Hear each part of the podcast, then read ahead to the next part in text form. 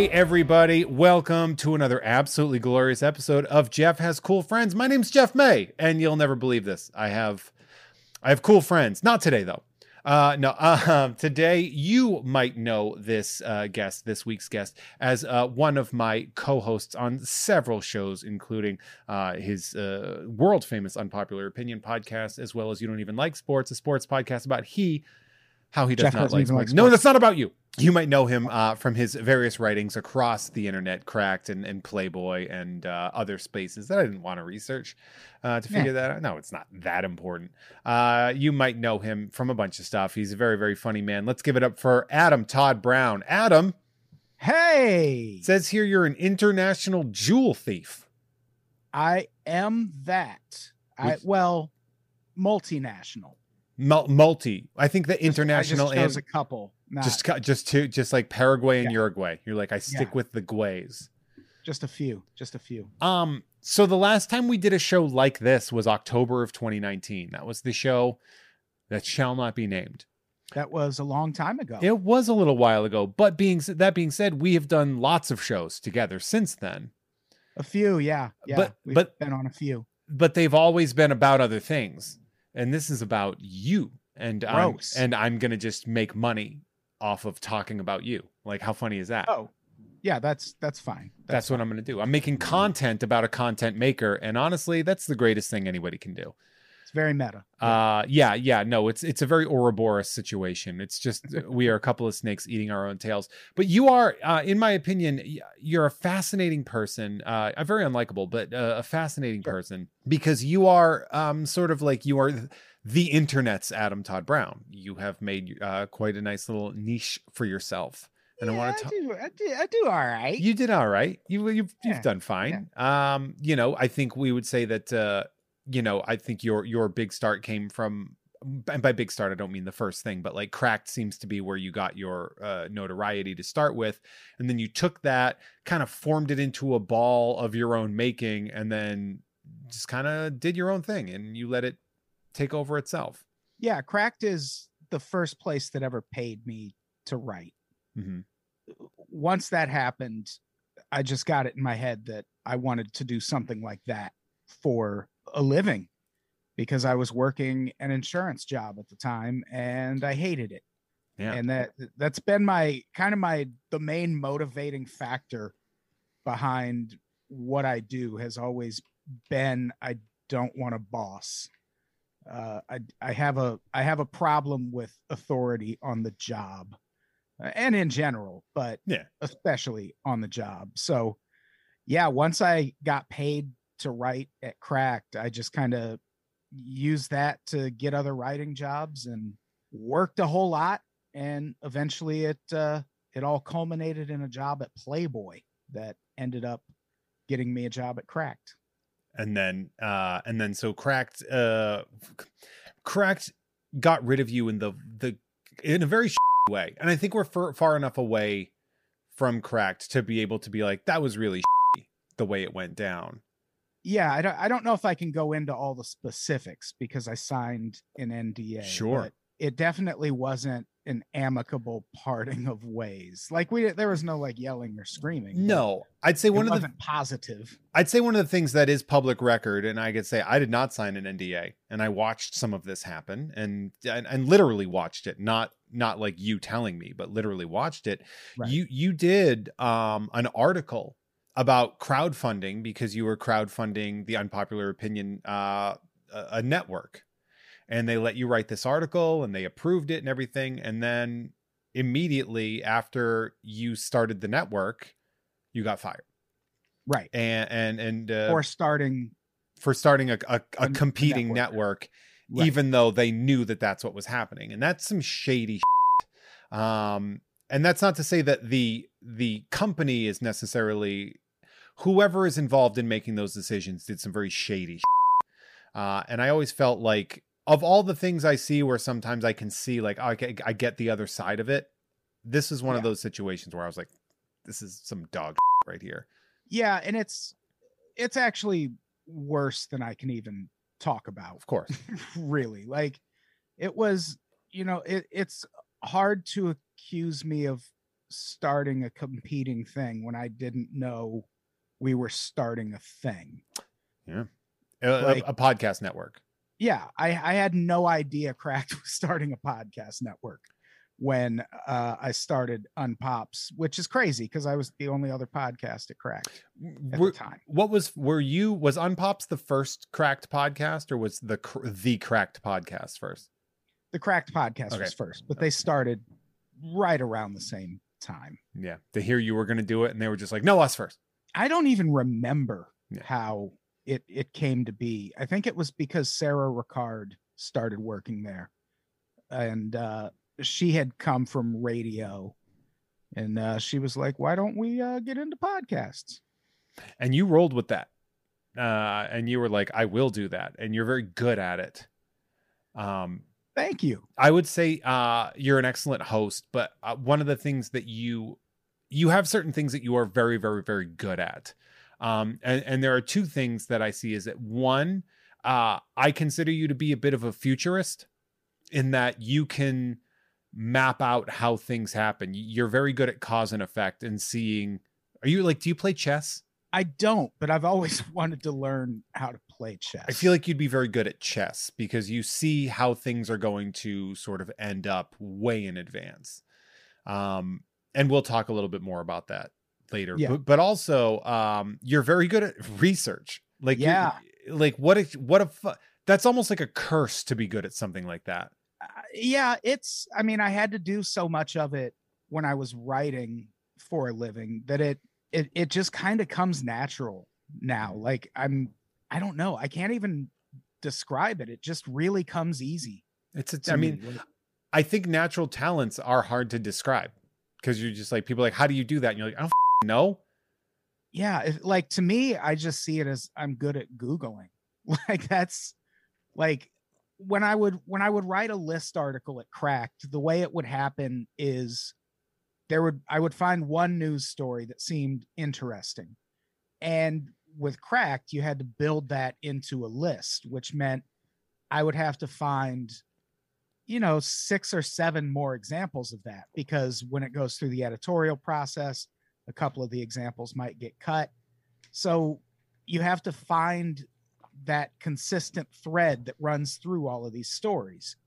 And that takes a lot of just running whatever keywords seem like they might work into Google and hoping for the best. Hmm. And I just, I've done that for so many years that I just kind of like I know exactly what words to search to find what I'm looking for, even if I don't know exactly what I'm looking for. I don't know if that makes sense. No, I get it. Like you just want to like find it. You want to go in. Yeah, it's You want to like you're just like I need I need to get information about dumpsters. So what what keywords would you have to look up that aren't specifically the word dumpsters in order to get you to where you need to be? well, yeah, like in in a case like that, you want to go with synonyms. Like if you're looking like not everyone's going to call them dumpsters. Like people Adam Tod Brown. Trash bins. There's going to be the Jeff Mays out there. A dustbin Or- if you're British. Dustbin then, governor, in it. I remember I I was dating a uh I was dating a British me was. And she was like, Oi, governor, that's a loud dustbin van driving outside. She called she called uh she called my local trash uh trash truck, my garbage truck, she called it a dustbin van. I was like, Can you say that word again and explain to me what the frick that's supposed to mean? It's the only kind of garbage they have in England. Just dust. Dust. Just Yeah. dust from all their creaky white bones. Yeah, it's crazy. Um, so it's okay. So you started unpopular opinion, and uh, ironically, unpopular opinion, a popular name for podcasts. There are there is at least one other one that exists. It sure is. I have actually considered trying to trademark the name. It's and what- I, I think I would be successful. I, I was going to ask you if you would trademark unpopular opinion uh, and unpops, which is sort of what the name of the the network and show has sort of become.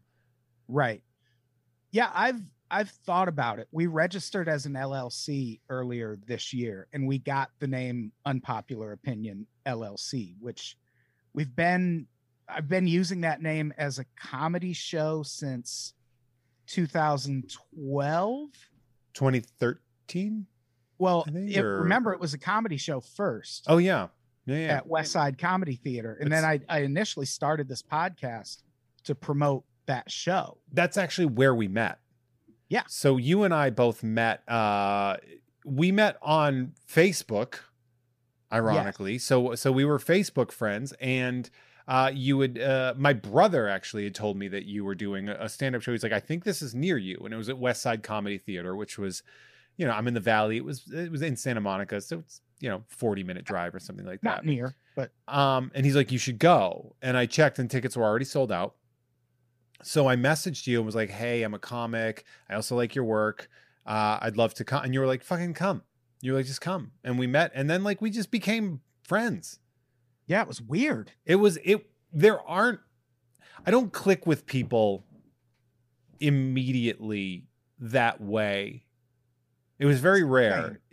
What's that? Same. Yeah, yeah, and especially because you're such a bad person. Well, yeah, it's it's weird because I do hate you so much. Yeah. Okay. So it's not just me. No, It's- no, it's not just you, but Okay. I also I really like you and we really get along. It's very wild. strange.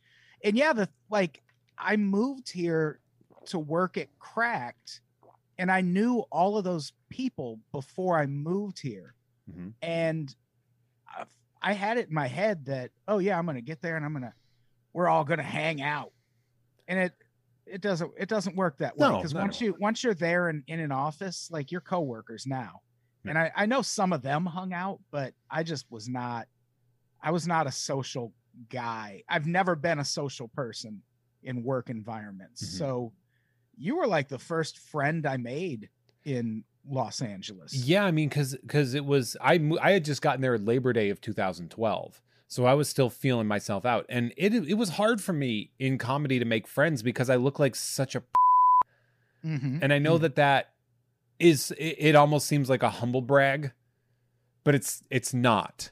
Like I I have a I have the look of the person that bullied you in high school, and comedians generally were the bullied.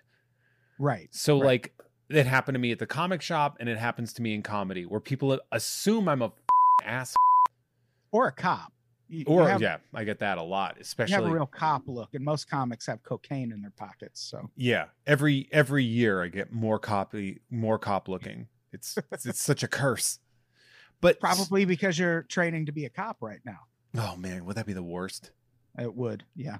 Could you imagine like the fact that I cuz I used to train cops how to fight and I feel like that makes me like an accessory to violence. It sure does, yeah. I, I Did you do that warrior cop training?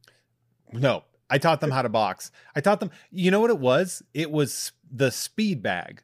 Cops oh, were Oh, yeah. famously bad at the speed bag, but my when I started boxing at Westfield State College in Westfield, Massachusetts, my coach was like he was a Mickey. He was like an old 80 something year old guy, wore winter hats in the summer.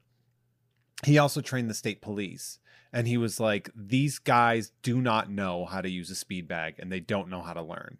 So I, it was a lot of me trying to teach them how to use a speed bag because they they would just they couldn't and that's important to keeping your hands up and your reflexes and they just didn't know how to defend themselves probably for the shooting people I'm gonna go fight a cop now. See if they see if they worked it out.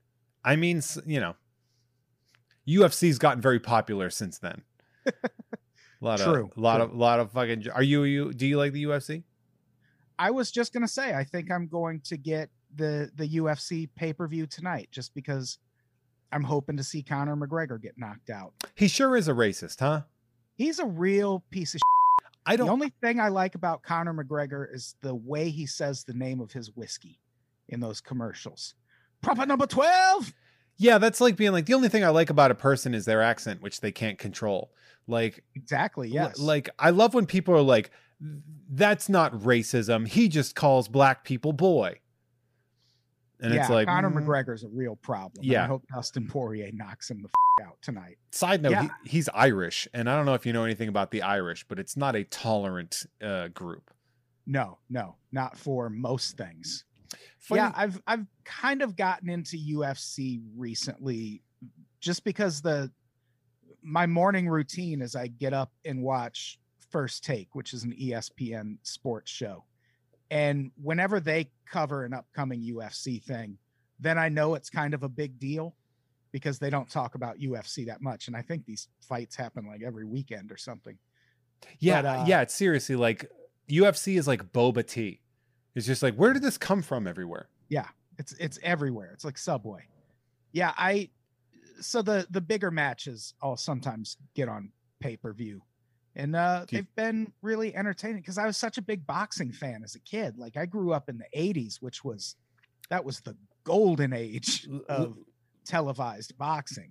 yeah there there it's interesting that people are like oh boxing isn't interesting anymore i'm like the only way boxing is really like interesting is when you know floyd mayweather fights a celebrity which is i think brilliant uh floyd mayweather an absolute piece of garbage greatest fighter pound for pound probably of all time uh, And I do lo- I do love that a internet personality took him to a full decision and Conor McGregor got knocked out by Floyd Mayweather. Yeah, there there is something. I mean, they I don't think they weigh the same, right? The the Paul, he he he can't weigh the same as Floyd Mayweather. That dude He- is he's a big dude. he's massive, and Floyd Mayweather is not. no Floyd Mayweather is very small for a boxer. But it is. I I think people underestimate just how much of a business person Floyd Mayweather is, and knows uh, how to ensure future millions. Yeah, Like he's a person that knows like if you see Floyd Mayweather giving a close fight to somebody, chances are he's doing that on purpose so he can make several hundred million dollars in the future. yeah, he's he's brilliant and so boring to watch. But it's because he's really good at that one specific thing, which is defense. We've actually we talked about this on a, on a podcast back Yeah. in the day. Back uh, back I believe it was on when we did the Monday show. And it was like if you understand the techniques of boxing, it's very exciting to watch. Oh yeah, Of like the defense, but defense isn't exciting.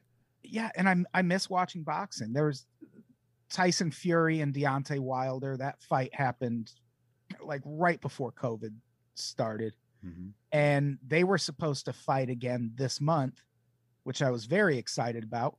But Tyson Fury has COVID now, so that fight got pushed to the fall. So fight culture is fascinating to me. Uh, being somebody who was mired in it, when it came time for when COVID restrictions started and like when they started to like bring gyms back, uh, and people were like, "Oh, you're gonna go back to your boxing gym?" I was like, "Absolutely not," because as much as I love fighting and boxing, I do not love the culture that surrounds it, especially that like toxic, stupid masculinity Yeah. where people think they're tough so they can like I'm healthy or like it's just a virus. It's just like the flu. And I'm like, you've got to be the dumbest motherfucker on the planet. No wonder you get punched in the head.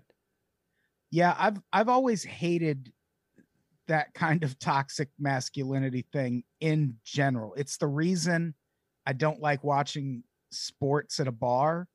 Like I've just like you're you're huge and you're a, a, a giant ass but you're not aggressive. Like and I like that. Like I don't like really like loud aggressive, mad if you're not cheering enough at a football game type of Yeah. energy. Like, I just want to relax, even if I'm watching sports. Mm. I sit at concerts.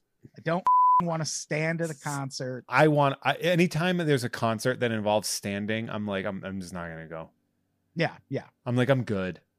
yeah. General general admission floor is not for me. I'm if I'm in a situation like that, I'm way in the back, leaning on something, waiting to be the first victim in a mass shooting. Standing standing for extended periods of time is not a part of entertainment for me. It's also it's another reason like I don't want to be miserable while I'm trying to be entertained. It's why I don't like going to football games. Football is the worst to watch in person. dude in new england are you shit i it was the worst like people would be like we want to go to the patriots game we can sit on a um on a cold metal bench it is negative 10 degrees out and we can't see what's happening. So we have to look at the TV up at the top. And I'm like, well, don't we have a TV at home? It's part of the Yeah. experience. So, but did you pay $45 to park at home? did you get awful nachos for $18 at home? Yeah, football is my favorite sport and the worst sport to watch in person. It it is made solely for television. What's your favorite sport to watch in person? I don't do it that often, but I really like watching hockey in It's person. good. I would say hockey is the is the the premier watching live experience. It's great. It's great in person and I just I tried recently when there weren't that many sports happening and the N- NHL playoffs were on and I was like I'm going to try it again. I'm going to watch hockey on TV and I just can't do it. But Yeah. in person it's great. Uh it's funny. Um shout out uh to the All the Kingsmen podcast, uh the official podcast of the uh Los Angeles Kings. They are uh fans of the of of Unpops and and of of ours. And so he would hook up really good seats whenever the Bruins were in town. Oh nice. The yeah, well, uh, for uh, uh, Valerie Tossi's birthday was last March, uh, and it's always March. so uh, March nineteenth of 2020, we had these amazing seats lined up. So of course, right. It had, it was literally COVID shut everything down right then, and I was like, ah, like I love watching live hockey. I and I'm not a huge basketball fan, and I love watching live basketball too. Um, I like watching basketball on TV and in person. baseball for me is something that I like going to, but baseball is such a passive thing to watch because there's so many lulls in it. That's what I like about baseball. It's good. I watch baseball a lot when I'm doing research Mhm. because you know when you have to pay attention to a baseball game. Like you can hear the energy Yeah. like from the announcers, from the crowd. You know it's time to look up, things are tense.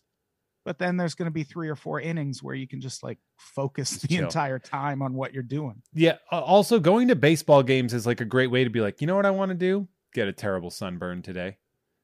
Yeah. Yeah, you got to you got to be selective when you're choosing baseball tickets. Like Yeah. if you're going during the day, you you want to get under something. You Yeah. don't want to be out in the sun. Get me that. Uh, get me that obstructed view because that means there's something above me. Yep yeah. uh, it is it's it is very funny too because like i do like i enjoy going to, to baseball games i think you are the person i've gone to the most baseball games with yeah, I would say so. i think so we uh, we did one with the uh the cracked crew i believe i think uh was it alex schmidt uh from secretly incredibly fascinating and also jeopardy uh organized that right it was like so it was a white sox game it was Adam Ganzer and Brett Rader. hmm and uh, chet wild was there and just a, a nice little crew Alex Schmidt is probably the biggest baseball fan I know. And he has a great story from when he first moved out to LA to work at Cracked. They organized this trip to go to a Dodgers game. And uh, I forget who was pitching. I want to say Clayton Kershaw, but he was throwing a no hitter. And around the seventh inning, all of the Cracked people are like, yeah, this game's kind of boring. We should probably just pack it up and leave. And Alex is so beholden to the baseball tradition that says when someone is in the process of throwing a no hitter, you don't talk about it. If you Mhm. mention it, you're going to jinx it. So he, he apparently was trying to throw them all these subtle hints that, hey, something big is happening and you're just not connecting with what's going on. But this is a pretty cool thing. And he couldn't get it through to them that this no hitter was in progress. And they left. And sure enough, it was a no hitter. I mean, it's funny because if if anybody who knows of Alex Schmidt, uh, he is a a very uh, kind person, and so that uh, that is one of those situations. Hey, Adam, I don't know if you know this, but um, I have some producers that sign up at the patreon.com slash Jeff May level, the producer level. Mm, And uh, they weird. Weird. I would I wouldn't do that. it's wild but they they uh they pay me money and then I say their name during the show. And then you can make fun of their names if you want, or compliment their names, or do literally nothing about their names. I will I will do all of those things for each name. We can do that. I'm absolutely ready for that. And that's a good way for us to talk about nothing. Uh, it's like this is like the Seinfeld of podcasts. Airplane food. Um, so uh, we will start. And again, if you want to be uh, a producer member, go to Jeff May, patreon.com slash Jeff May, and you can sign up for that. If you are a patron, thank you so much for that. Um, Don't. what was that? Don't Don't give, don't do that. Also Don't agreed. Also, I agree. If you don't want me to read your name, that's fine. I'm Yeah. okay. I'm 100% okay with that. So uh, first we have the Bullock. the Bullock The Bullock. Like- like spell is it spelled like Sandra Bullock? I think it, no, it's like one nut in British. Oh, okay. It's the Bullock. Oh, Hey, bollocks to one, you. One knot in it. He's got one nuts in it. Uh, we have Nathan Christopher Charles a Ascani son Dayspring Summers. that's one name. That's the name of Cable from the Marvel Comics. Oh, okay. Yeah, I knew that. Uh, how about, ooh, this is a good one. Uh, an action figure of Clippy. Clippy. Hey guys, you want me to read your name? Shout out to old uh, old bits. How about this Don Ass? Don Ass. Remember Don Ass, the baseball player? No, but that's that's a great name. A A S E. Don A Ace Ass. oh yeah. Um, C2E2 AM Adventures. That's a Chicago. Uh, that's the Chicago Comic Con. Oh, Um, very nice. the Chicago Comics and Entertainment Expo, also known as C2E2. Oh, I am I am from Illinois. you sure are. You're from Peoria, Yeah. Crime Town. Yeah. All the all the violence and poverty of Chicago with none of the nightlife. I was going to say Peoria is the Worcester of Illinois, so I very much recognize that. Um, uh, we have Mike Teräs Käsi Master. Adam, you might not know, but Teräs Käsi was a Star Wars fighting game for the PlayStation One.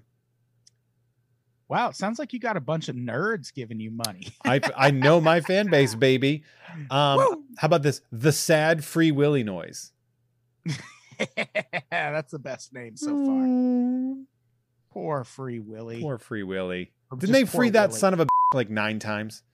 It would have been funny if his name was actually Free Willy and he was just confined the whole time. And he was just Don't don't give yourself that name, you cocky son of a. just about him getting beat all the time. and then eventually, finally, at the end, he just kills his trainer. We realize that Free Willy was the SeaWorld guy the whole time. Blackfish. There it is. Where's Bane? That is uh, Oh. uh that's a Tom and Jeff watch Batman reference to famed actor slash lisp holder. God, why am I forgetting his name? Uh, the the guy he's in uh the Dark Knight Rises. Why I forgot his name. It's fine. We also have Bart Fardigan, Jennifer. It's a F- art joke. it is Jennifer Fendelander. Hey, shout out to Jennifer That's Fendelander. The I think there's going to be some names that you're going to recognize in here. The most oh, I, I better not. the most well prepared dead guy. Uh, I didn't kill my wife. He did. you switch the sample. You switches. We did a comedy show one time where we all, uh, me, you, Alex Schmidt, and uh, and Tom Reimann of Tom and Jeff Watch Batman fame, we all snuck lines from The Fugitive into our stand-up sets to see if anybody would notice. uh, it was great. Uh, no A- one noticed. no one. Why would they? Uh, Denver. We never got paid for that show. we never uh, got paid for the Denver show. No. Adrienne, Kelly Stanaway, Silius Ruby. This guy's just Steven in all caps. Steven, Hey, that's that's intimidating. right? I want to f- with Steven. Saint Even. Oh, ooh. S- Santi. Bienvenue à Santi fin. Uh, Dr. DNA, uh, Hey, Burrito Mouth, which that's a good yeah. mouth. we get that surf and turf burrito from Cilantro Mexican Grill in the Chevron station. I like the wet chicken burrito, but we're on the same page otherwise. That's fair. Twitch.tv slash Firechild460. That's a smart way to Oh. do this. yeah. Plug, I- plug, plug. Every time, plug your. Uh, Lisa Harden, my co-producer from Mint on Card. oh, Lisa, of course. Uh, Huey Freeman, uh, Taurus Bulba. that's probably a real name, isn't it? Uh, it might. Uh, I mean, Taurus means uh, bull, right? Oh yeah, sure. Bulba bull. Bull. Mind Freak 555. Hey, I recognize that name. Cody Beck Jr. I I know Cody Beck Senior. Yeah. And he was a good guy. Cody is a woman. Uh, Oh. So when they go to juniors, that's when you go lady lady switch. Oh, I see. Uh, at Gavin underscore not N O T T. Uh, Jessica Robertson, Captain. That's funny. that's a great name, right? Captain Fat Strong. That's fine. Uh, Gregarious Gregorio. the American Pest Control Company. Li- uh, live, laugh, listening. Oh no, not American City Pest Control. Yeah, we don't know what's going on. Domo Arigato, Andrew Robato. Oh, it rhymes. Lef. Just left. Just left. L- L-E-F. Just left. LEF. I like that. That's mysterious. Is it an acronym? I wonder. I don't know. Yeah. For what what could what could it stand for? Uh, last English fa- fancy. How about I, am very bad at this. how I'm about sorry. let's everyone freak? So yeah. I'ma take you around to the. They played uh, "Freak Like Me" by Adina Howard in my boxing gym this morning. Oh, I was ha- yeah, I was having an argument with someone on a podcast about uh, the notion that women have never been allowed to be sexual or sing about their bodies in song until now. It's like, What? you ever listen to a fucking Adina Howard song? She was fil- She was like Dolomite. Haven't you listened to to Peaches? Yeah, my. Have you not listened to like? Here's the thing. There's a reason why if a person says my neck and my back, you are required by law to say my and my crack. Yeah. After that, That's that's because of a rap song that came out in like '98 or something. Yeah. Oh, that's a good one. Uh, we have uh, Gray Man of the Fireside Chronicles. right? Ricky Is that Sil- another plug? I I don't know. It sounds like a novel. Yeah. It's uh, it is open up my tome of Gray Man of the Fireside Chronicles. Uh, Ricky He's thinking, Cilantro. he's thinking people are going to Google that, and I will, but I'm not going to admit it. yeah. Ricky Cilantro. Uh, which sounds like a like a it's a porn name, right? I th- I think so. Yeah. Yeah. At Nerd Numbers. Macken- Mackenzie Chill. I recognize that name. Uh, Willem Dafoe's baffling Big Bonanza. I love that show when I was a kid. Oh, it's so good. Weird that they put it on PBS, but I'm, I'm not against it. Dan Hackroyd. Murph the Murph. Sure. Adam, show me in the rules where it says a dog can't play basketball. That's a good name. Russell Richardson, the sass stand. People love old bits I used to do. Yeah, that's that's a thing. People really yearn for the past when it comes to uh I- I get tagged in sass stuff, clippy stuff, and uh and Don West rookie card stuff all the time. makes sense. Yeah, it sure does.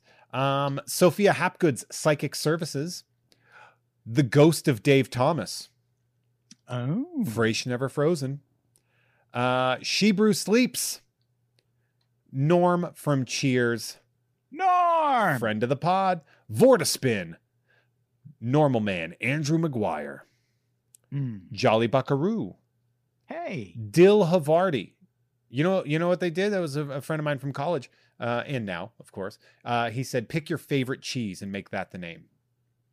Oh, you like a dill Havarti? Dill is Havarti is the superior, the most superior of the cheeses. What's, wow. what's your favorite? That's a bold stance. I mean, I wouldn't put it on pizza, but on a sandwich or like on little crackers. Oh, it's delight. I like a uh I like a raw milk cheddar. Fair enough. I like a uh I like a sharp cheddar, and I like a Colby cheese, being from Wisconsin, the Yeah. official state cheese of Wisconsin. Not yet. Colby. It's gonna happen. Not yet. The, mo- the movement is afoot. Uh, the momentum. For those of you that haven't known, you should check out uh one of the recent episodes of Unpopular Opinion with Kim Crawl, and we do discuss that at length. um, and Adam and I defend our region's cheeses uh, with with uh, much aplomb. It gets contentious. Yeah, uh, exploding runes. Oh, JK, Jeff May's biggest fan. Fan. I, I sounded like I added a D at the end. Yeah, you kind of you kind of did, That's and. I, I I buy that. I'm sure they're. I'm certainly not. So, For Shizzless Jones, David, Knife Boot, Hinson. Knife boot. Uh, I know what that's from. What's that from?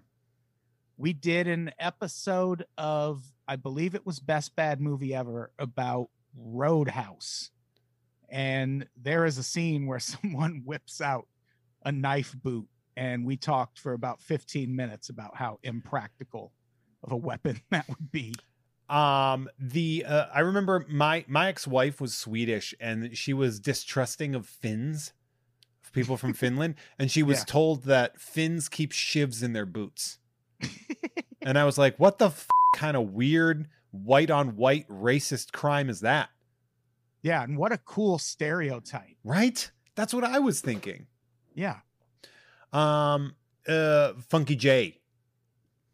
sure. Won't you take sure. me to mm-mm, Funky J? I don't get it. That Uh, song is called Funky Town, Jeff. uh, it's Funky Town.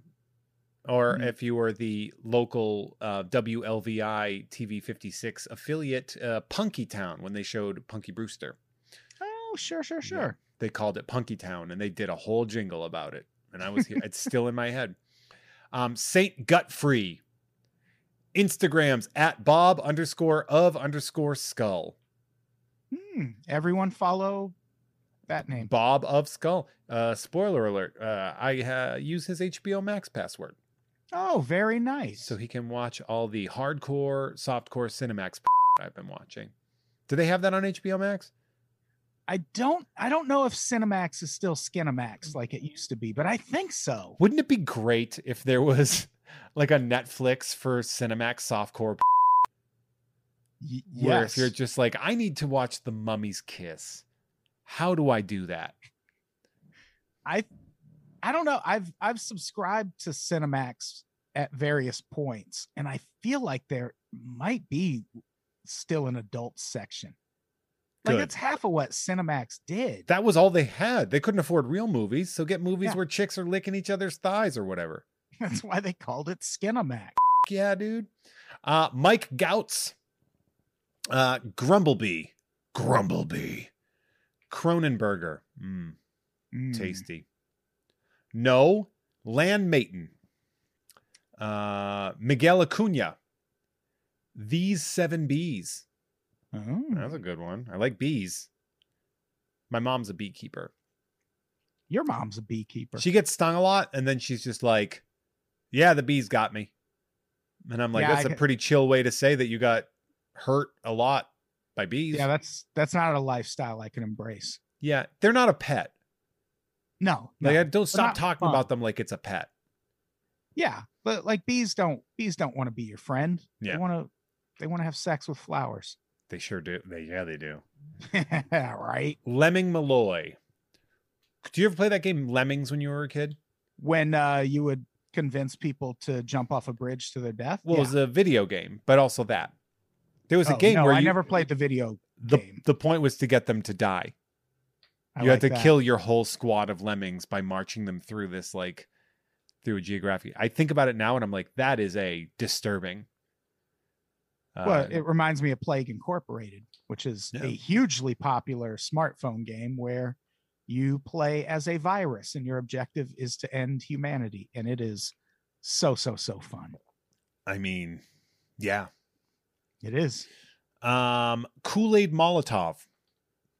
That's not going to No, burn anyone. you're splashing diabetes on everyone. Yeah, that's just a that's a dumb, dumb idea. It's a cool name though. Super, Superman Family number 184. Uh, ooh, this is great. Here's one for you. Adam said to watch The Good Fight. Now I am hooked. Yes. Uh, Good fight season five just came back. You're exci- I saw the billboards and I was like, oh, good for you guys. I love the good fight so much. What's it on? What's the network? It's on uh CBS All Access, which is now Paramount Plus, I believe. Oh, I have Paramount Plus. Yeah, it's on Paramount Plus. The Good Fight is it is one of the more educational shows on television. It was the most vehemently anti-Trump show on television while he was in office. Very diverse cast. It's about a predominantly black law firm in Chicago. Great show. Christine Baranski's in that, right? Yes. And she is a delight. She can Delroy get it. Lindo up until this season. Um, Ren and Stimpy show number number sixteen. There it is. How about I'm the law, martial law, and I hate superheroes. How did they spell Marshall? Uh, without uh, with just one L, M A R S H A L. Okay, that's not that's not that's not right. Okay, then uh, I'm the law, martial law, and I hate. It's M A R T I A L. superheroes. T I A L. Is Marshall. That's Oh, the Marshall. Well, law. well, here's the thing: is that there's a character named Martial Law. hey, don't don't contradict me. I'm gonna kill you. Uh Mr. Billy Beck. You know the, The- Becks. You know the Becks. Mr. Billy Beck, The please. Mr. Yeah. Billy Beck. Uh I don't care if it's women's deodorant. It works better and smells nicer. Ooh, hard disagree. Yeah. Women's deodorant is pungent. What do you use? I use a old or not Old Spice, not anymore since Old Spice almost killed me. I use a Speed Stick Musk because I can only. You remember I had the yeah, whole, you, you had like goiters. yeah, I almost died from faulty deodorant. So now I use a, a Speed Stick Musk because it has no color. It's like there's no dyes in it, and it smell like no one's wearing musk anymore. So I smell like I should be smoking at a doctor's office in the '60s. It's All great. right. Um did you uh you remember spray deodorant? Remember when that was a thing? Yeah, I don't was like it. That was like super popular in like the 90s. Yeah, I I can't use any deodorant except the translucent stick. Anything else makes me break out. Good. It's pretty cool. It's pretty. I assume that's why I'm on this podcast. Yeah, that's we, we have. I have a lot of deodorant questions. Yeah, yeah. Kimball, just Kimball. Get vaccinated, you chuckleheads. The 5G lets you see sound, and then you can see your friends again. Let's go. I agree with all of that. Yeah, Blackagar Boltagon. It's the name of Black Bolt from the Mm, sure. How about Big Booty Boy 42069? Hey, yeah. Yeah, buddy. I like that. Uh, Russell from Jersey. Pizza, bagels, Taylor ham. Sure. Did you ever go to Jersey? Uh yes, I saw I've I've been to Jersey a couple times. Most recently I saw the uh the the Star Wars movie before the most recent one, The Last, Last Jedi. Jedi. uh, at a uh, movie theater in New Jersey with uh, Cher Martinetti, Oh, wow. is uh, she was a writer at Cracked and uh, does a bunch of stuff for the Sci-Fi Network now. Yeah. Bold and brash, more like belongs in the trash. I was just gonna say that Meth J. it's my favorite brand of meth. Uh, um, yes. Not, it's meth with two F's, but meth is fine. Yeah. Hi, I'm Super Fudge, and welcome to Fudgemania. I don't like that. I think that's a poop reference. I I hope not, but yes. Uh, craft beers make my alcoholism look like a neat hobby. Not a craft beer fan. I'm a cheap beer fan. Yeah. You're just Yeah, I in- like- you're in it for the final result. No, I just I don't I don't like like you don't drink, so it's it's hard Yeah. to explain to you, but a craft beer tastes very different than just a regular like Coors Light, Yeah, Miller Lite. I don't something like always buy into something being more expensive or like being told something is fancier. Yeah, I mean craft beer is great if you like beer that's very bitter and doesn't taste good. But yeah, it also it- it's going to get you the drunkest usually. But it's going to be a very unpleasant next morning. Fair enough. Um, Jez butt, yes, but like a butt with two T's. Uh, the Ian McClendon. He's a university, by the way. Uh, great football program. Um, L, the best podcast guest no one wants on their show, Seldo. Aw, that's probably not true. That's probably not true. There's worse. I'm not gonna have Yeah. like Gavin McInnes on my show. I'd rather die. Anyway, next name, Gavin McGinnis. Ooh, I'd be like, no, you can have your 10 bucks back or whatever it is. Uh, Connor, no nickname given Benson. Uh, get a nickname, Connor. Lazy ass Connor. Caitlin Binney. And that's it. That's the whole that's the whole that's Oh. the whole thing. That's all. I All got. right. I don't know what you want from me. I, If- I I was hoping for more names. If you if you uh, want to be a part of that, head on over to patreon.com slash Jeff May. At the producer tier, you can get me to say your name and then maybe me and a guest will make fun of it. Who Yeah, knows? Or maybe I'll just rapid fire those names off so I can get through it. either it's all deadly. Um, I have some questions for you. Oh no, Shut up. you shut up. If you could like plan out a day food wise, where would you go for breakfast, lunch, and dinner? Mm. For breakfast, I I like a I like a diner Mhm. for breakfast. And to this day, one of my favorite that I've ever been to, we talked about the tour that we were on with uh, Tom and Alex. Mhm. and me and you got in an argument because I was uh, doing a little bit of snoring and you couldn't sleep. So you turned music on on your cell phone. It's like, yeah, that's going to help us both. And uh, so I stormed out of the room and ended up going to breakfast at this place in Omaha called Leavenworth. Oh, And Oh my God, it was so good. I think you, Tom, and Alex ended up going there after me we did.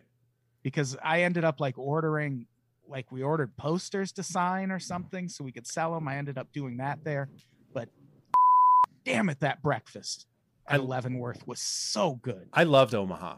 I wish we could have spent more time in Omaha. I would live in Omaha. Omaha is amazing. Should move to Omaha. I've considered it. It's my only qualm with Omaha is it's not close to anywhere else. Yeah. My main qualm was that the hotel we stayed at had a pimp sitting outside with a teardrop tattoo because we stayed in a hotel that was frequented by sex workers. And not that there's anything wrong with that. That's But at the same time, there was a crime guy hanging out outside with crime weapons. that guy was terrifying. He sure was. and, and he I- was there for hours. And I was like, this is not what I was expecting from Omaha. Can I like Omaha was the biggest surprise I've ever had as a city. Because I went to Omaha thinking like it's everyone's gonna be just these big corn-fed white boys. And boy, was that not the case. yeah, that I think they call it Old Town area, whatever that uh, shopping district is that's right by the big arena in Omaha. That area is so fun. Yeah. Oh yeah. Yeah. It was like a street party when we went there. Yeah, Omaha's great. Yeah. We went into this like weird pop culture museums that was a store. Yeah, the one that had all the racist fans in the back. Yeah. Remember I- those? uh they were our fans, Adam, and we don't call them that.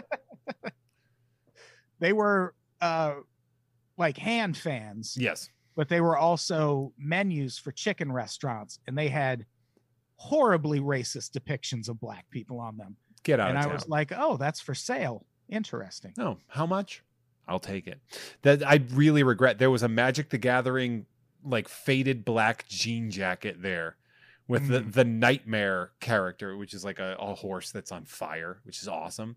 And it was like 75 bucks. And I still to this day regret not buying it. yeah you should have got That that would have been so good. I remember there was a there was a Dino Riders T-Rex, which was like a very um it was like a weird action figure line from the late 80s. And Tom like was like glued to the glass. Being up he's Oh, just like. I don't know how I could get this home. oh yeah i remember that He was like, I want this so bad. And he's just like, I, I just can't get it. yeah We all left Omaha's Omaha with great with regrets of of wanting to go back. oh, I miss Yeah. Omaha. So breakfast at the um Breakfast at Le- Leavenworth. Leavenworth. in omaha lunch oh people aren't going to like this but i'm going to go to arby's just to be in Yeah, i love arby's Uh, you do like arby's, Arby's. is so underrated I will agree that Arby's is underrated. I, I mean, I get that it's a controversial pick for your ideal food day, but I don't care.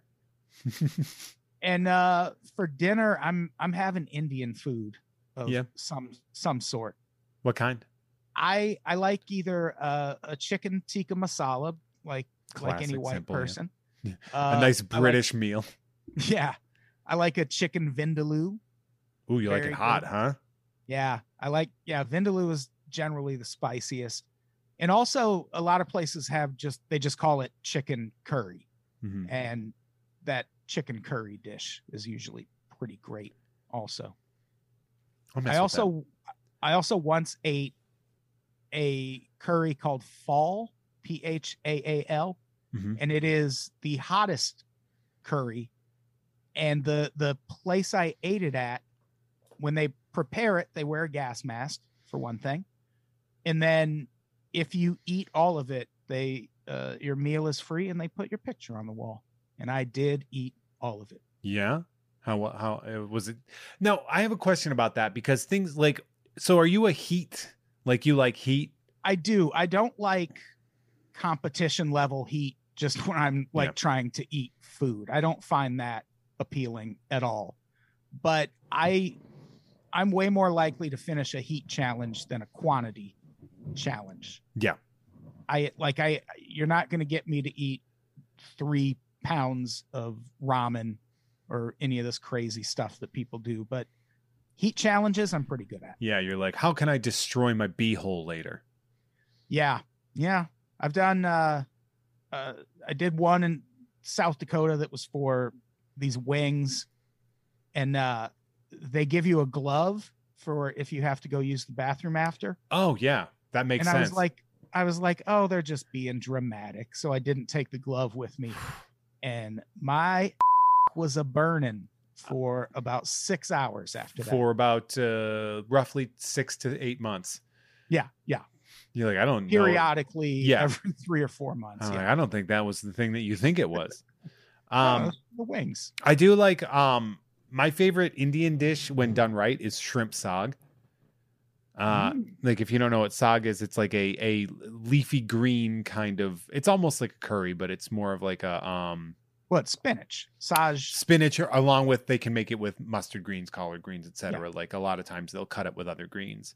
Um, Saj, not sog. You oh. asshole. Fine. I mean, I always called it sag, and nobody told me not to do it. That Every way. Indian person you know hates you. That's fine. There was this great um, Bangladeshi owned Indian place down the street, and I found out they closed. The guy wouldn't take your order until he talked to you for a while to like get the gist of how to prepare your food. That's It was awesome. He would like Yeah. come out and talk to you and be like, "Well, what do you like? Tell me how you like it. What are the things you like to eat normally?" And he's like, "Cuz I'm going to make this for you, but I want it to be very much to your specifications and needs." But he didn't say it that way.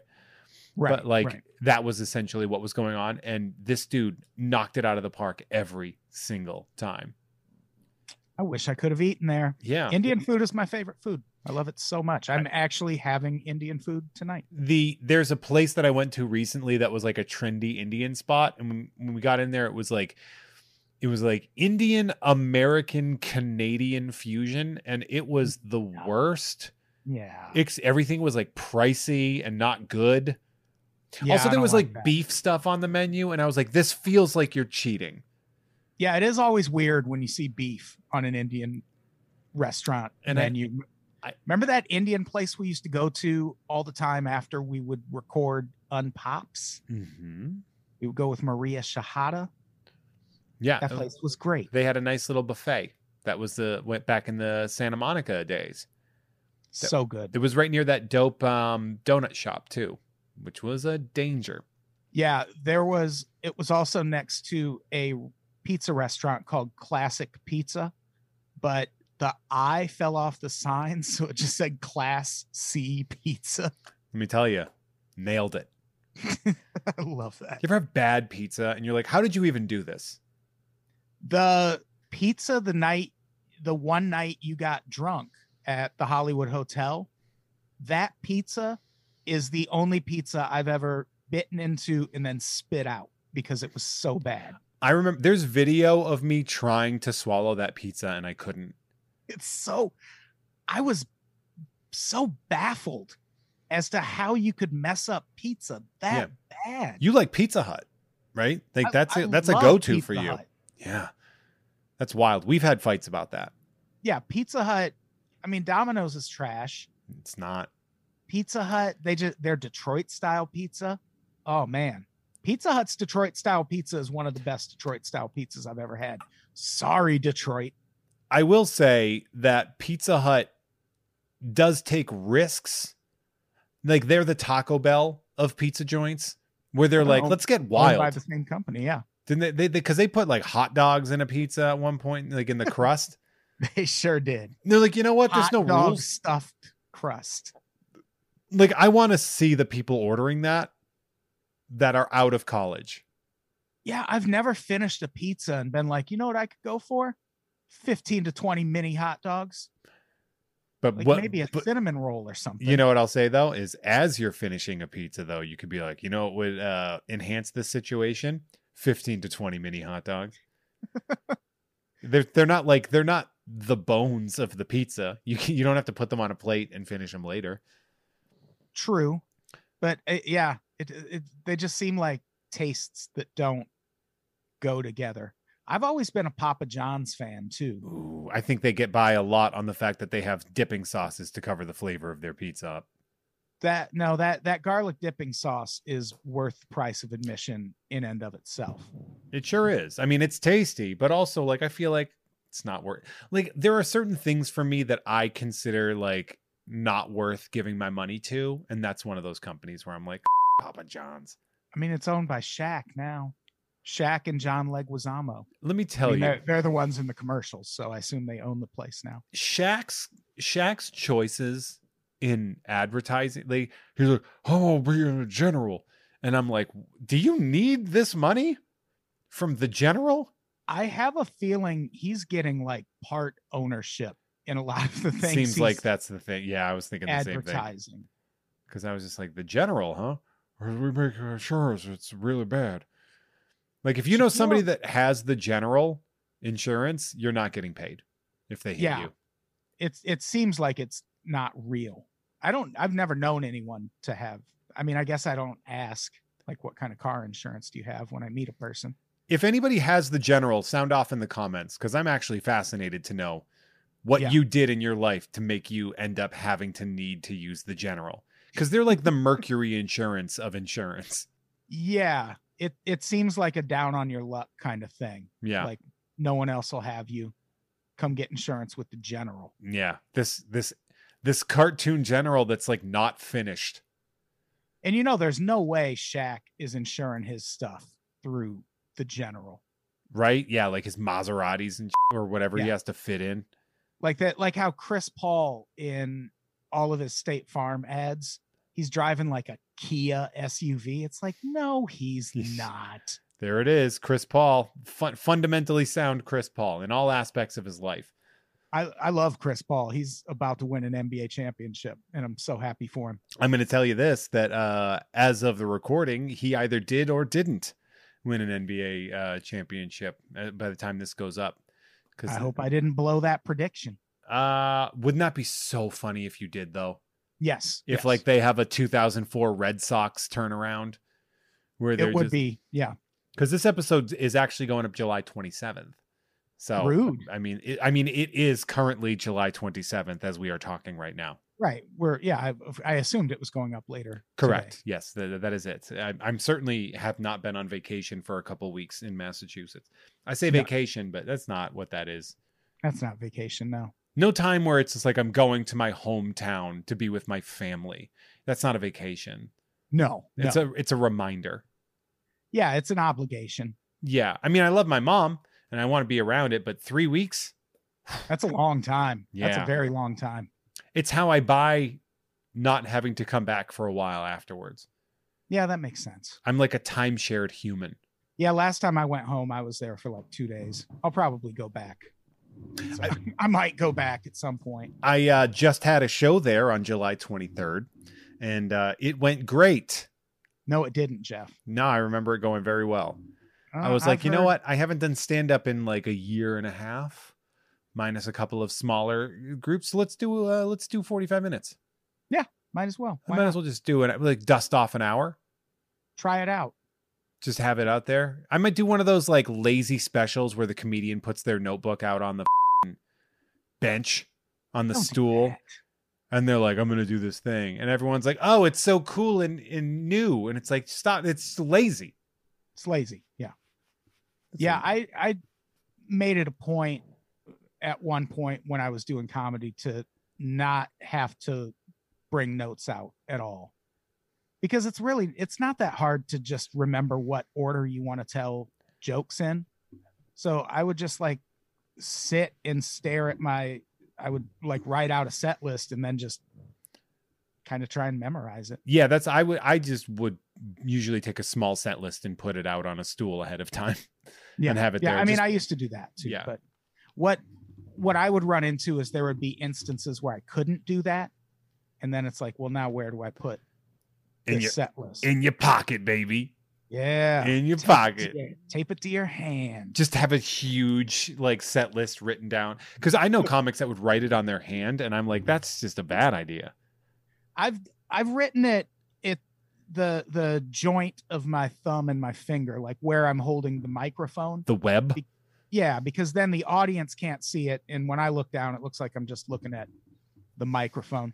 Yeah, I've I've been I want to get out and do more shows, but I'm I'm so overdoing comedy in LA. Yeah. Like I want to just book shows and go out on the road.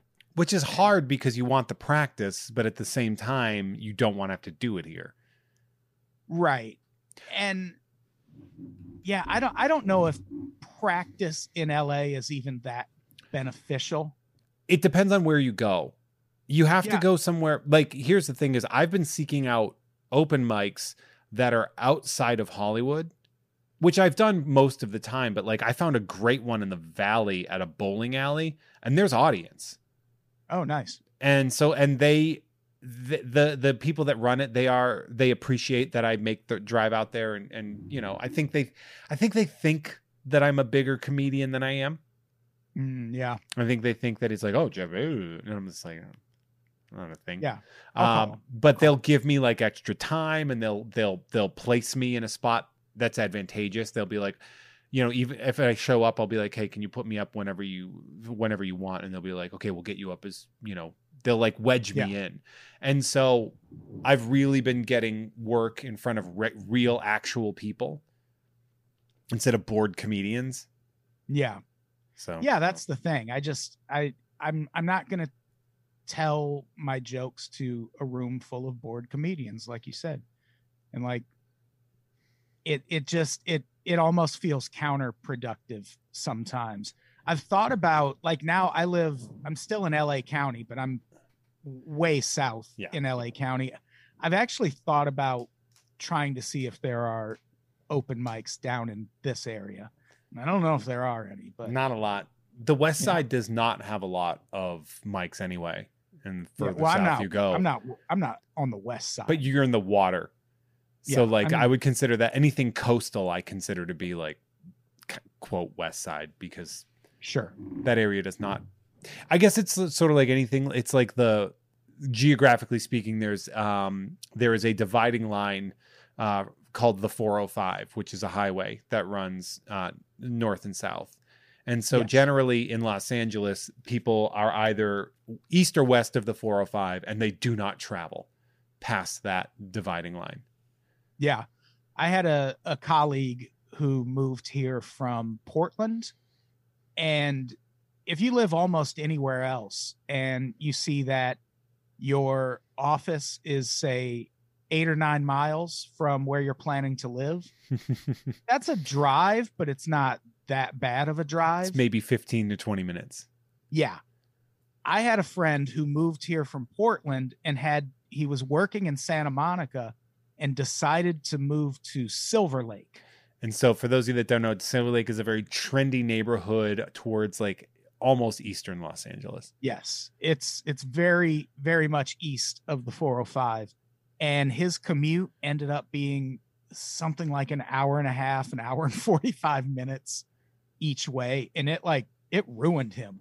He had he eventually just moved back to Portland. I mean, Tom Reimann uh, moved out towards like Bakersfield because when Cracked fired everybody, he's like, "Well, I need a place to live," And Yeah. I can't afford anywhere out in LA right now and had to move out to Bakersfield. And when he was writing for Collider and working in the office, he was driving like an hour and 25 minutes every morning. Oof. Can you imagine? Yeah, I mean that that's L.A. though. Like me and uh, Olivia Hydar were, or no, me and Caitlin Cutt were just talking about this. L.A. is not fun. Like if it, I know it seems like a place where oh I've always wanted to visit L.A. You really don't. No, it's a real it's a real bummer. Like the biggest is when people go to Hollywood and Highland. Yeah. Which is like sort of like the spot everyone wants to go to. Hollywood Boulevard has like the walk of fame and blah blah blah. It is a nightmare. It's a nightmare. It's a great place to uh, Get buy murdered. mixtapes if if you're in the market, or take pictures with a musty Spider-Man for five dollars. Yep. Those pictures are not free, by the way, tourists. Yeah. And they will assault you if you Yeah. do not pay. You'll you'll have more fun going to San Diego, to be honest, or San Francisco. Yeah. I think are both more enjoyable cities to visit because LA's just so hard to get around. And also, if you think that you're just going to go to Disneyland when you're in LA, that is a 45 minute to an hour and a half drive. Yeah, it's it's not close. And also, Everything is a 45 minute Yeah. to hour drive. and also Anaheim sucks. Yeah, Anaheim sucks. I love when people would uh people would let me know that they're going to come out on vacation. And then they'd be like, "So what do you want to do?" And I'd be like, "I don't know, man. I want to work." Yeah. Like uh, my your vacation isn't my vacation number 1. Number 2, like I don't think the stuff I want to do is the stuff you want to do. Yeah, if if you come to LA expecting a friend or family member to show you around, just know that that friend or family member is going to resent the shit out of you by like day one and a half. Yeah. And and also I've had somebody come out and they wouldn't tell me what they wanted to do. They wanted me to like be their travel agent. and I'm like, you need to give me and it's like, oh, I don't care. And I'm like, you need to effing care.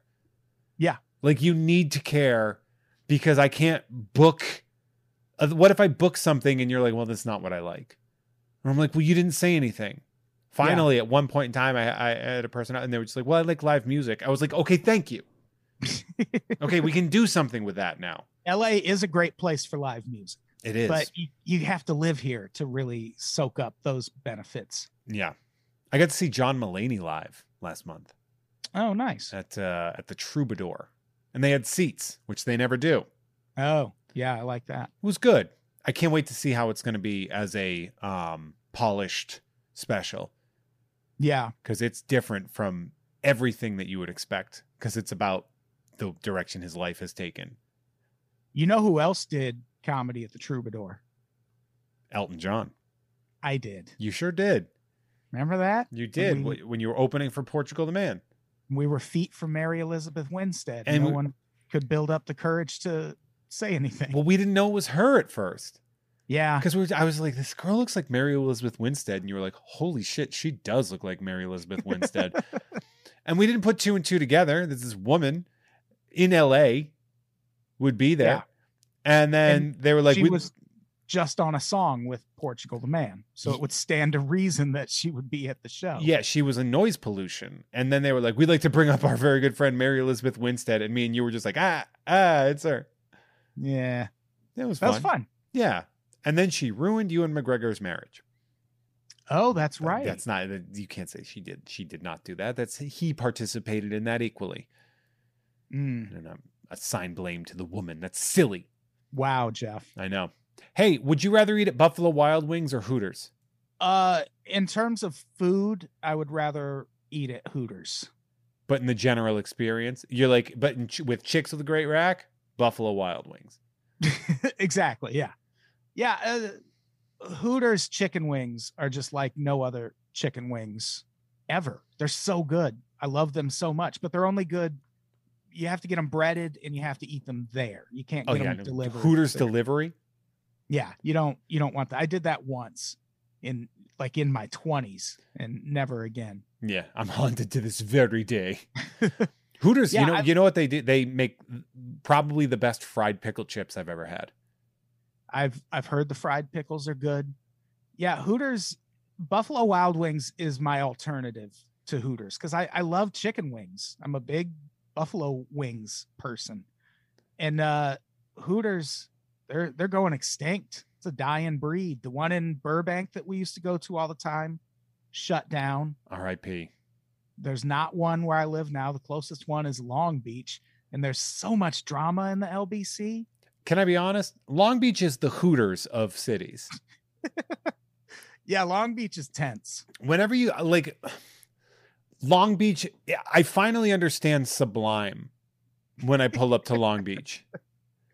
Like where I'm because it's got this like Long Beach is like I've had great experiences in Long Beach and there are beautiful areas along the coast and everything like that. But Long Beach has this like film on it. It's like kind of it's kind of scuzzy a little bit. The Yeah, comedy only- scene's always weird there and kind of gross. Yeah, see, that's the thing. I'm close enough to Long Beach that I could maybe consider going there to do comedy, but I don't want to go to Long Beach for anything. Yeah. No, I get that. But I mean, I will say some of the best pizza I've ever had was at uh, uh, Keith Carey and Kyle Clark ran a show called Knife Fight. And it was at a That's a pizza name. place and they had killer pizza there. Oh yeah, and it was in Long Beach. Yeah. Huh. Yeah. There's some spots. yeah, I guess Keith Carey used to live down in that area. I think He sure did. Yeah, he was in Long Beach. Um Yeah. you know, it, it's it's funny too because like when you talk about like we're we're doing a lot of geographic conversation uh, about about LA, but what it really comes down to is like LA is such a leviathan.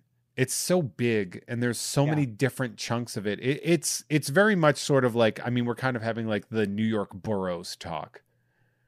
Yeah, Like, it's it's like fifty or sixty different cities. Yeah, basically, it's- is what LA is. It is wild. And uh there are people that are like, "Oh, you live in the valley? Like I'm not going out there." And- people are snobs. Don't be a f***ing snob.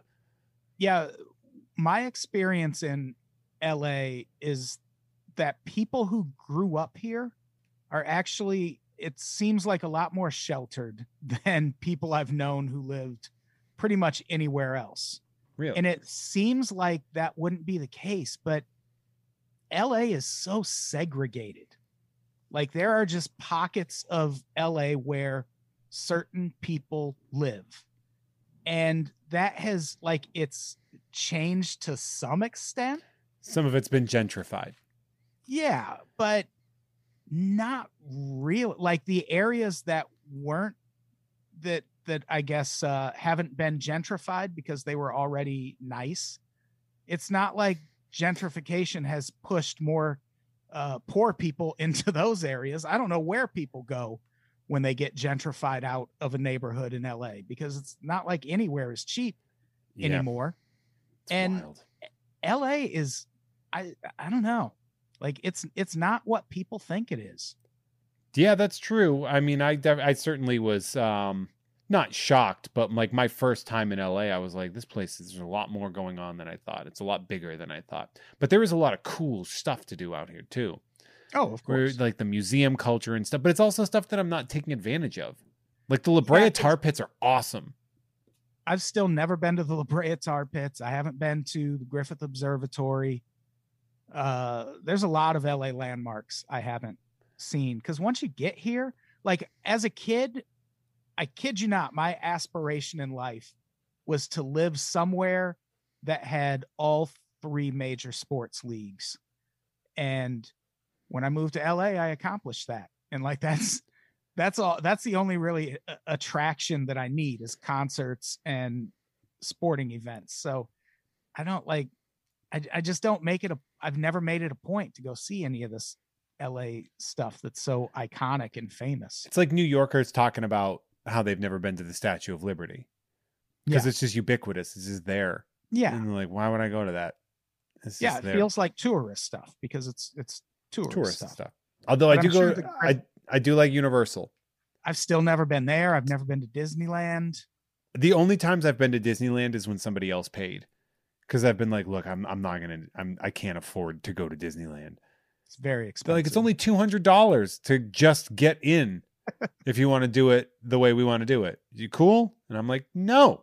yeah, two hundred dollars is a lot. That is To- a lot of money. To a podcaster and com like, yeah, I uh it's funny too because I was having this conversation recently where I was just like somebody asked me what I do for a living and I realized that saying professional podcaster has like a like a, a stank on it where people are like, Yeah, yeah. And I'm Yeah. like, I miss the glory days of being able to say Uber driver. Yeah. Yeah. I mean, I feel like podcasts are getting a little more mainstream. It's like writing on the internet. For the longest time, if you weren't writing for a newspaper or a magazine, people felt like you weren't an actual writer. And that's obviously not true. And we eventually grew out of it. And I feel like it'll get the same way with podcasts. It's I think there's like a stink of of there being like, oh, surprise, you're a white guy with a podcast. And I'm like, no, I'm a white guy with a successful podcast. Right. Big difference. There sure is.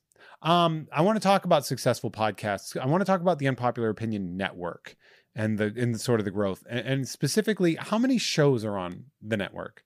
right now the thing is i i have a bunch of shows that i host that i i don't host all at the same time like Mhm. i'll do them in seasons and rotate them in and out but at any given time i think we have like close to like it's only like 10 or so shows at any given time well is that it? because i have some i have some monthly shows probably i'd say 13 to 15 at any given time it's a lot to juggle That that is like how does one because I I do I have essentially four that I that I do. This Mhm. one, which is uh currently bi-weekly, hopefully changing soon. Uh so I have this one. I have Tom and Jeff Watch Batman, which is weekly. Uh I have uh You Don't Even Like Sports, which is one of those periodic sort of bi-weekly ones with you on the Unpops network. And then uh whenever I'm co-hosting Unpops, which is I would say generally speaking about bi-weekly. And that's Yeah. four shows, including, you know, some research and blah blah blah and everything like that. And I get burnt. Uh, and you're working around a network that has anywhere from, you know, 10 to 15 shows going at a time. yeah it it comes from like when i when i was first starting out in writing and trying to establish it as a thing that i could do for a living i was still working a day job so i would have to work from you know like 8 to 5 or whatever my schedule was and then come home and just stay up and write articles and try to sell those articles and when I started working at Cracked, there was a not great culture at Cracked when it came to work hours. You were just sort of expected to always be working. And so I, I've just kind of it's not weird for me to work like 11 or 12 hours a day. Like I I don't get burnt out the way I think a lot of people would. Just and I'm not saying that's a healthy thing. like it's just it's just a thing that was conditioned into me from first trying to, you know, change careers in my 30s and then working at a place where you know, you might get an email at 1:30 in the morning wanting you to fix something that's going up at 6 a.m. Like that that kind of stuff wasn't unusual at all Really? so I, I'm I'm able to work a lot without getting super burnt out by it. do you does that overwhelm you at all though or is it are you just like are there moments where you're just like i remember recently the reason i said it is because obviously i'm spoiler alert uh, because i was having this vacation planned i've been banking a lot of shows and the amount of work that i have done has essentially doubled to tripled and i was like i started to like freak out like i started to have like claustrophobia and it got to one point where i had to stop watching an episode of batman in the middle of it because I was just too tired of taking notes and, and consuming all this. And I had to like go outside because I felt like I was being choked. Yeah, for me that happens when I'm actually when I'm like running behind on stuff. Like when cuz there'll be times where you know, it'll be Monday and I don't have any of the podcasts for the week recorded except usually unpopular opinion. And those are more the moments where it feels overwhelming.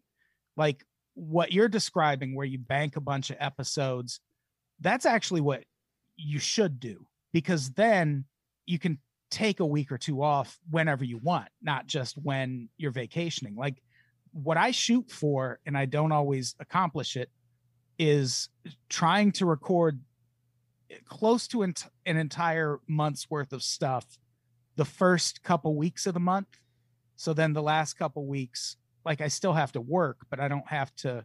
I can more casually research stuff to record the next month. It's just a. It's just being organized, I guess. It's my my, my big move being organized. It's my, my the famously organized Jeff May. Um, yeah, it is uh that, that is uh it's it feels like it can be brutal it's very like some of this it feels like uh you feel like sisyphus you know when you're like with of all things, the Batman podcast is the one that feels that way because there is never going to be an end to it. Like yeah. there's a zero end game to that. And sometimes that becomes where I'm just like, man, I am smoking the whole carton of this show. like of this character. Like, yikes. Um, we it's funny because we um, you know, our sort of baby is, together is the you don't even like sports podcast, which, which is about how it's about how you don't you don't even no, like sports, right? No, it's about how you Adam Tod Brown doesn't like sports. Now it's funny because we do this bit where we talk about how the other person doesn't like sports, and the fans love to get involved and tweet at us about how we don't like sports. Yes. Do you do you like that because of sort of how strong the bit has become, or are you like, yeah, I got it. That's enough. I mean, it all it all depends on the fan. Yeah. Like I'm I'm never going to be mad when people appreciate what we do. Uh, I think people get that I'm really busy and don't always. I I sometimes see tweets and just don't have the emotional energy to interact. Mm-hmm. But I I mean I like that people like what we're doing. Yeah, I, I love that. It's sort of like I've kind of leaned in lately to like the cult aspect of my career, which is yeah. like that, you know, I get that I'm probably I'm probably most likely never going to be like a very mainstream um podcaster. Like I'm not going to do like last podcast on the left or whatever, like these things where they're like we made 15 million dollars from our podcast last year. Yeah. And you're like, "Jesus." I do like that the fans that we do have are so ardent. Yeah, and the business model, uh, the the subscription model, as opposed to leaning on just advertising, having worked in online entertainment for more than a decade now, going going on 15 years, ad money is a fleeting thing. Like there there will come a point where a lot of that ad money that's flowing into podcasts right now it just takes like one little algorithm tweak or any little thing and a lot of that money will get pulled out from underneath people. Yeah. Where's your purple and, mattresses now everybody? Yeah and when that happens a lot of a lot of these podcast networks are going to start cutting podcasts. And like we don't necessarily have to worry about that. Like not as much. Like we make some ad money on unpops like on the unpops network mm-hmm. but it's it's definitely not what we lean on to survive it's it's yeah. the fans and it's kind of comforting knowing that at the very least i just need to keep like two to three thousand people happy like i don't have to worry about keeping the entire public entertained or this like audience of um, of millions of people which don't get me wrong. If a million Should people happen, started yeah. listening to Unpops tomorrow, I'd be all for it. But it's a lot of pressure. It's a whole lot of pressure.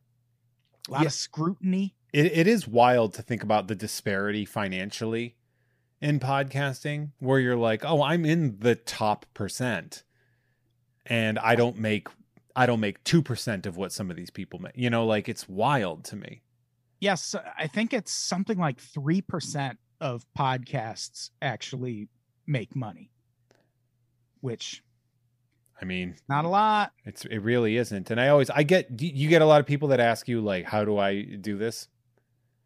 And then you're just like, I don't know, man, you just just keep doing it, I guess. I used to. Like I you're really good about responding to people who message you. And I think that opens you up to a lot more lot more messages. I do. I think that's important. I do think that's important for me where I am. Yeah. Because I'm I mean, I'm not I'm not saying it's a bad thing. No, no, no. I'm I'm just saying why I am so accessible, and I certainly like as things grow, uh, you know, maybe that accessibility starts to low. But if someone like messages me on the Patreon or like on Twitter, like on the Patreon, I I will almost lick yeah, and split, I, be I like, hey, when people message me. Like I'm not saying I Yeah. don't respond to people, but yeah, you're you're more approachable than most. And I feel like people probably hit you up a little more because of that, which that's not a bad thing. no, But yeah, when people no one really asks me, well, no, I've gotten some questions about podcasting and I mean, I answer them. They're easy questions. They like podcast, it's the lowest barrier of entry of like any medium. It is, but a high barrier for success. It's a high barrier for success, but you can't expect that it's just going to be successful right away.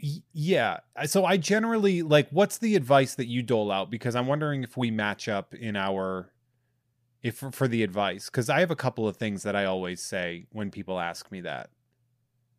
Um, my advice for people starting a podcast is focus.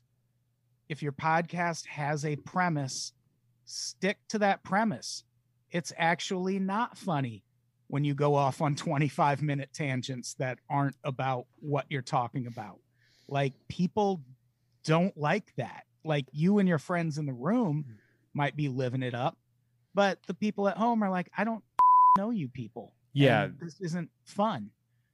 And so if if your podcast has a point, stay on point. If it's just like a like this is more of a general like format where things it's it's not like a static thing. So it's fine if we go off on tangents on a podcast like this cuz that's what it's about. It's Yeah. about seeing where the conversation goes. But if you're like doing like a hardcore history type of thing, don't talk about how your week went. And if you do, edit that out. Yeah. Because it, like you're you're you're gonna lose people. And also be consistent. That's that's my like my number one thing is consistency. Yeah, like when I first started the podcast, when I first started Unpops, like three or four weeks into it, I had to go to New York for uh to I was writing for a TV show. And I like even in New York, even with knowing very little about how to do podcasts at the time, I hit up uh, I think it was Stand Up New York because I knew they had a podcast studio and I was like, "Hey, I'm uh I work for Cracked. Can I come record a podcast at your place?" And j- I did that just to make sure I had an episode out Yeah. because people people want to hear it. I have like tension about a lack of consistency where I'm like, I have to make sure, like, if I have a weekly show, it has to be done. Like, I don't, especially when it's listener supported. Like, Yeah. there's the reason, like, I'm banking these shows and, and everything like that. And it's because I'm absolutely terrified of not giving people what they paid for or Yeah, what they expect. I also, I really throw in the whole, like, have a, have a reason to have a podcast. Yes. I tell that to people a lot. Like, have a reason to do this that's beyond just me and my friends are talking, which I understand is literally the crux of this show. But this is just a sequel to another interview show. Well, there's a difference between an interview show and a show that you say is about a thing. Yeah. But then it ends up not being about that thing. It means it ends up just being you and your friends joking around. The the winging it aspect of podcasting is is the the it's not going to go well. It's not going to go as well as people think it is. To wing it on a podcast and be successful, you have to already have an audience. Mhm. Like that that's the kind of stuff you can do when you know you just have a built-in audience that's going to listen to you do anything. Like you got to be like Dax Shepard to, to just wing it on a podcast and be successful at it. Yeah. Otherwise, it's just every other podcast. And that's like cheating. That's like being Jeremy Piven doing stand up and selling tickets. You're Yeah, like, well, you're not. It's not the thing you're doing. So you know, we there's a lot to build up. But I know a lot of people and probably a lot of listeners do want to know about that and how to reach success. Uh, and you know, I think I've reached a, a mild level of success, and I think that you have. Um, obviously, you've you've gotten much further in your success. You've been doing your own thing for much longer. Yeah. And so I did want to address that because I think it is important, especially as people are building that up. They're building up their, you know, like you said, there's a low barrier of entry and it's becoming more and more accessible. Um, to make sure that if you want to reach success, the other thing that I tell people a lot is I was like, be prepared to work for free for a long time. oh yeah, Like, don't expect this to be financially rewarding. And, you know, there's work. Every hour of a podcast takes at least three hours of work. It is. Yeah, it's it's a lot of work. The only like the only way I'm able to to balance it out and put out as much stuff as I do is uh, some stuff will be things I have to put a lot of research into, but then there's shows like Listcast where I just have to find two people and pick five things and the research is done. But either way, it's a, it's going to be a lot of work if you want a podcast that actually makes you money. Like you got to figure out how to build that audience. Make money. Yeah. like if you like you don't need a huge audience. Like we like Unpops is a relatively obscure podcast and network both. Like we're not huge, but we're big enough that I'm able to eat and pay people to help me run this network.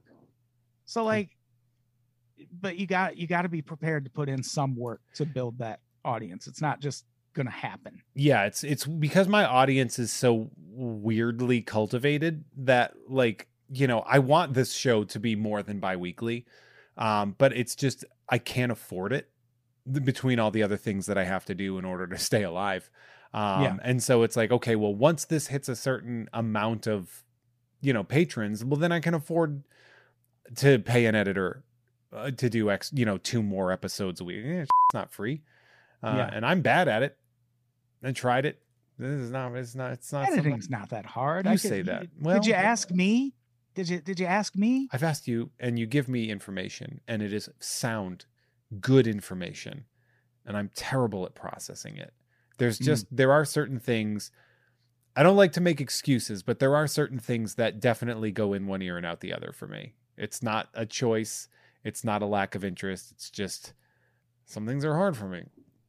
Rude. I'm a rude boo. I'm a rude dude with a bad tude. I don't know what you want from me about that.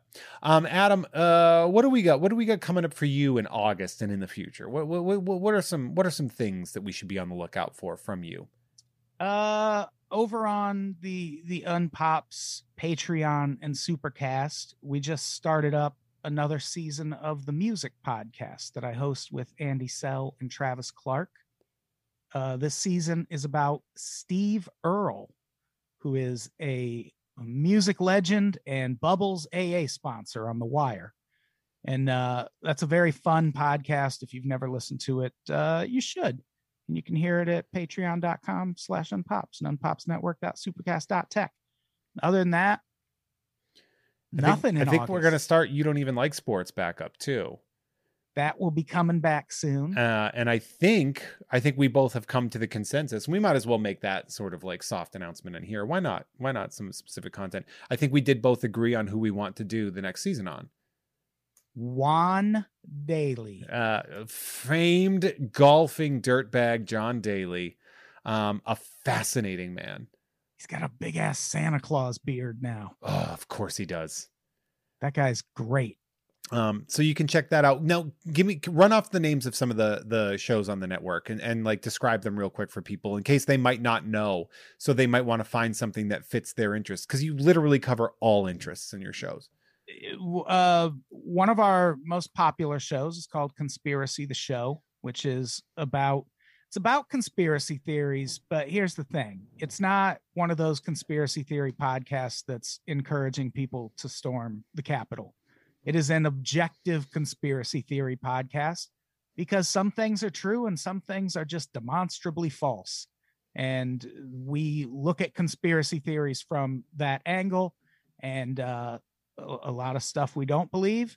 I do think Elvis faked his death and joined witness protection. We have an episode about that. Uh, pretty scary. It's a paranormal, uh, true crime sort of podcast that I host with Caitlin Cutt. Uh, best bad movie ever with Tom Reimann and David Christopher Bell It's a great show to do. about uh, terrible films and the people who love them. Uh, so many list Yeah, cast, You have the music. list building show. There's the music ones. There's Trend Pony. Trend Pony, where me and Jen Scott and Jessica Singer talk about music, movies, uh, TV shows that we're into at the moment. You have. Uh, There's a lot for. There's. Uh, I believe is is twelve. 12 Questions, that is hosted by Anna Valenzuela and David Yates. That is a podcast about uh, sobriety and recovery. Also, two non doctors with Maria Shahada and Liz Mealy. That is a very fun podcast. They just had ESPN's Katie Nolan on recently. I don't know how that happened. All right. I want Katie Nolan on my podcast. Right. Tell me about Celebra Tragic.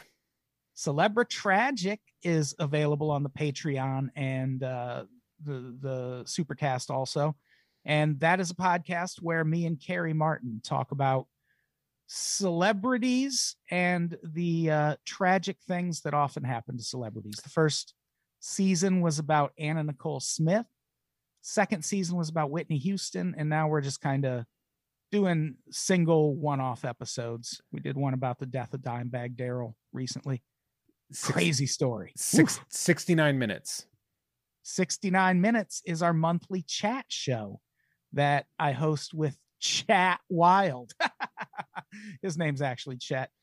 And uh, that's where we do a live Zoom uh, webinar and let fans ask us unscreened, unfiltered questions. Uh, and we answer them. We try. and- Sometimes I edit them out. The was the 90s sucked. Uh, is that a um? Is that still going?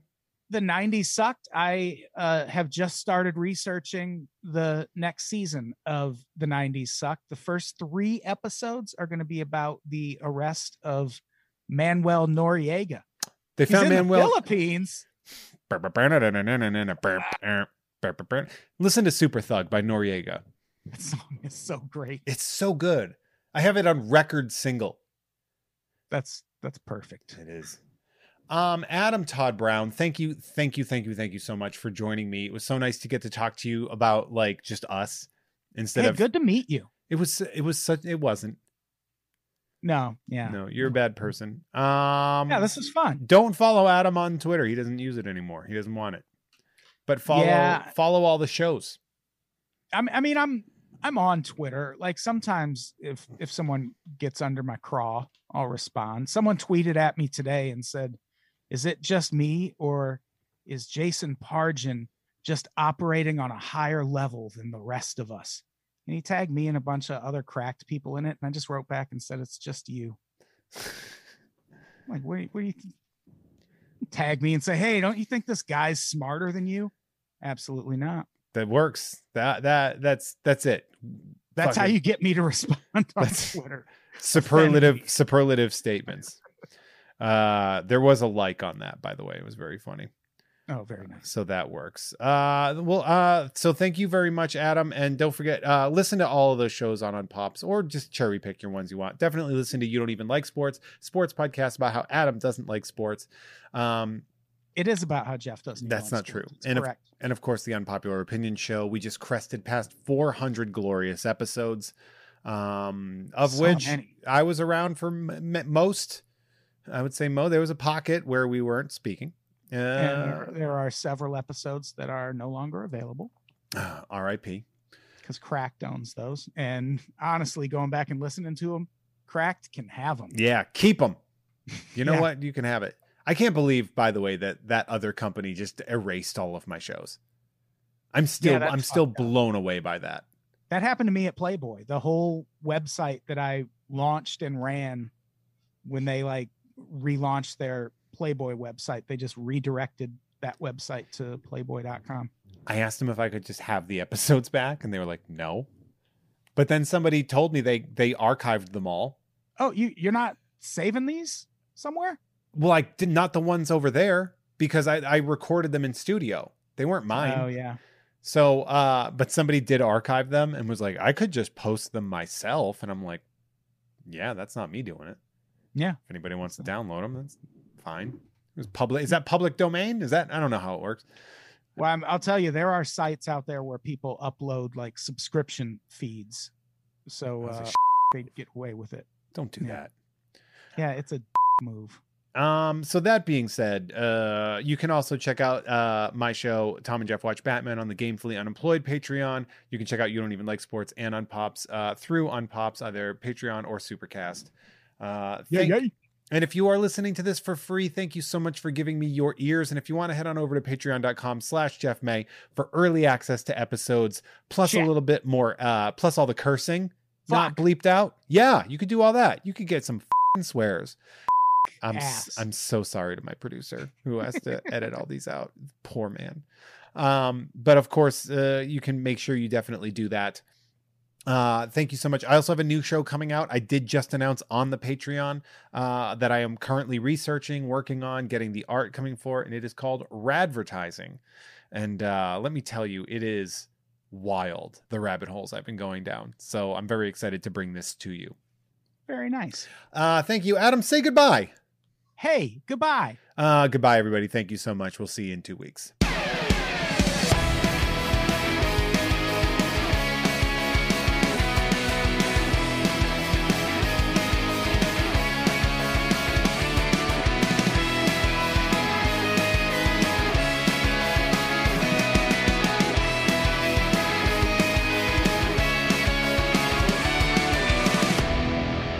Hey everyone, our artwork is created by Justin T. Brown, who can be found at Artness by Justin Brown on Instagram, as well as artnessbyjustinbrown.com. That dope music you heard is by Troy Nababan, available at Troy Nababan on Instagram, as well as at troynababan.com. Nababan is spelled N A B A B A N, and boy, does that shred. Thank you all so much for listening. See you next time.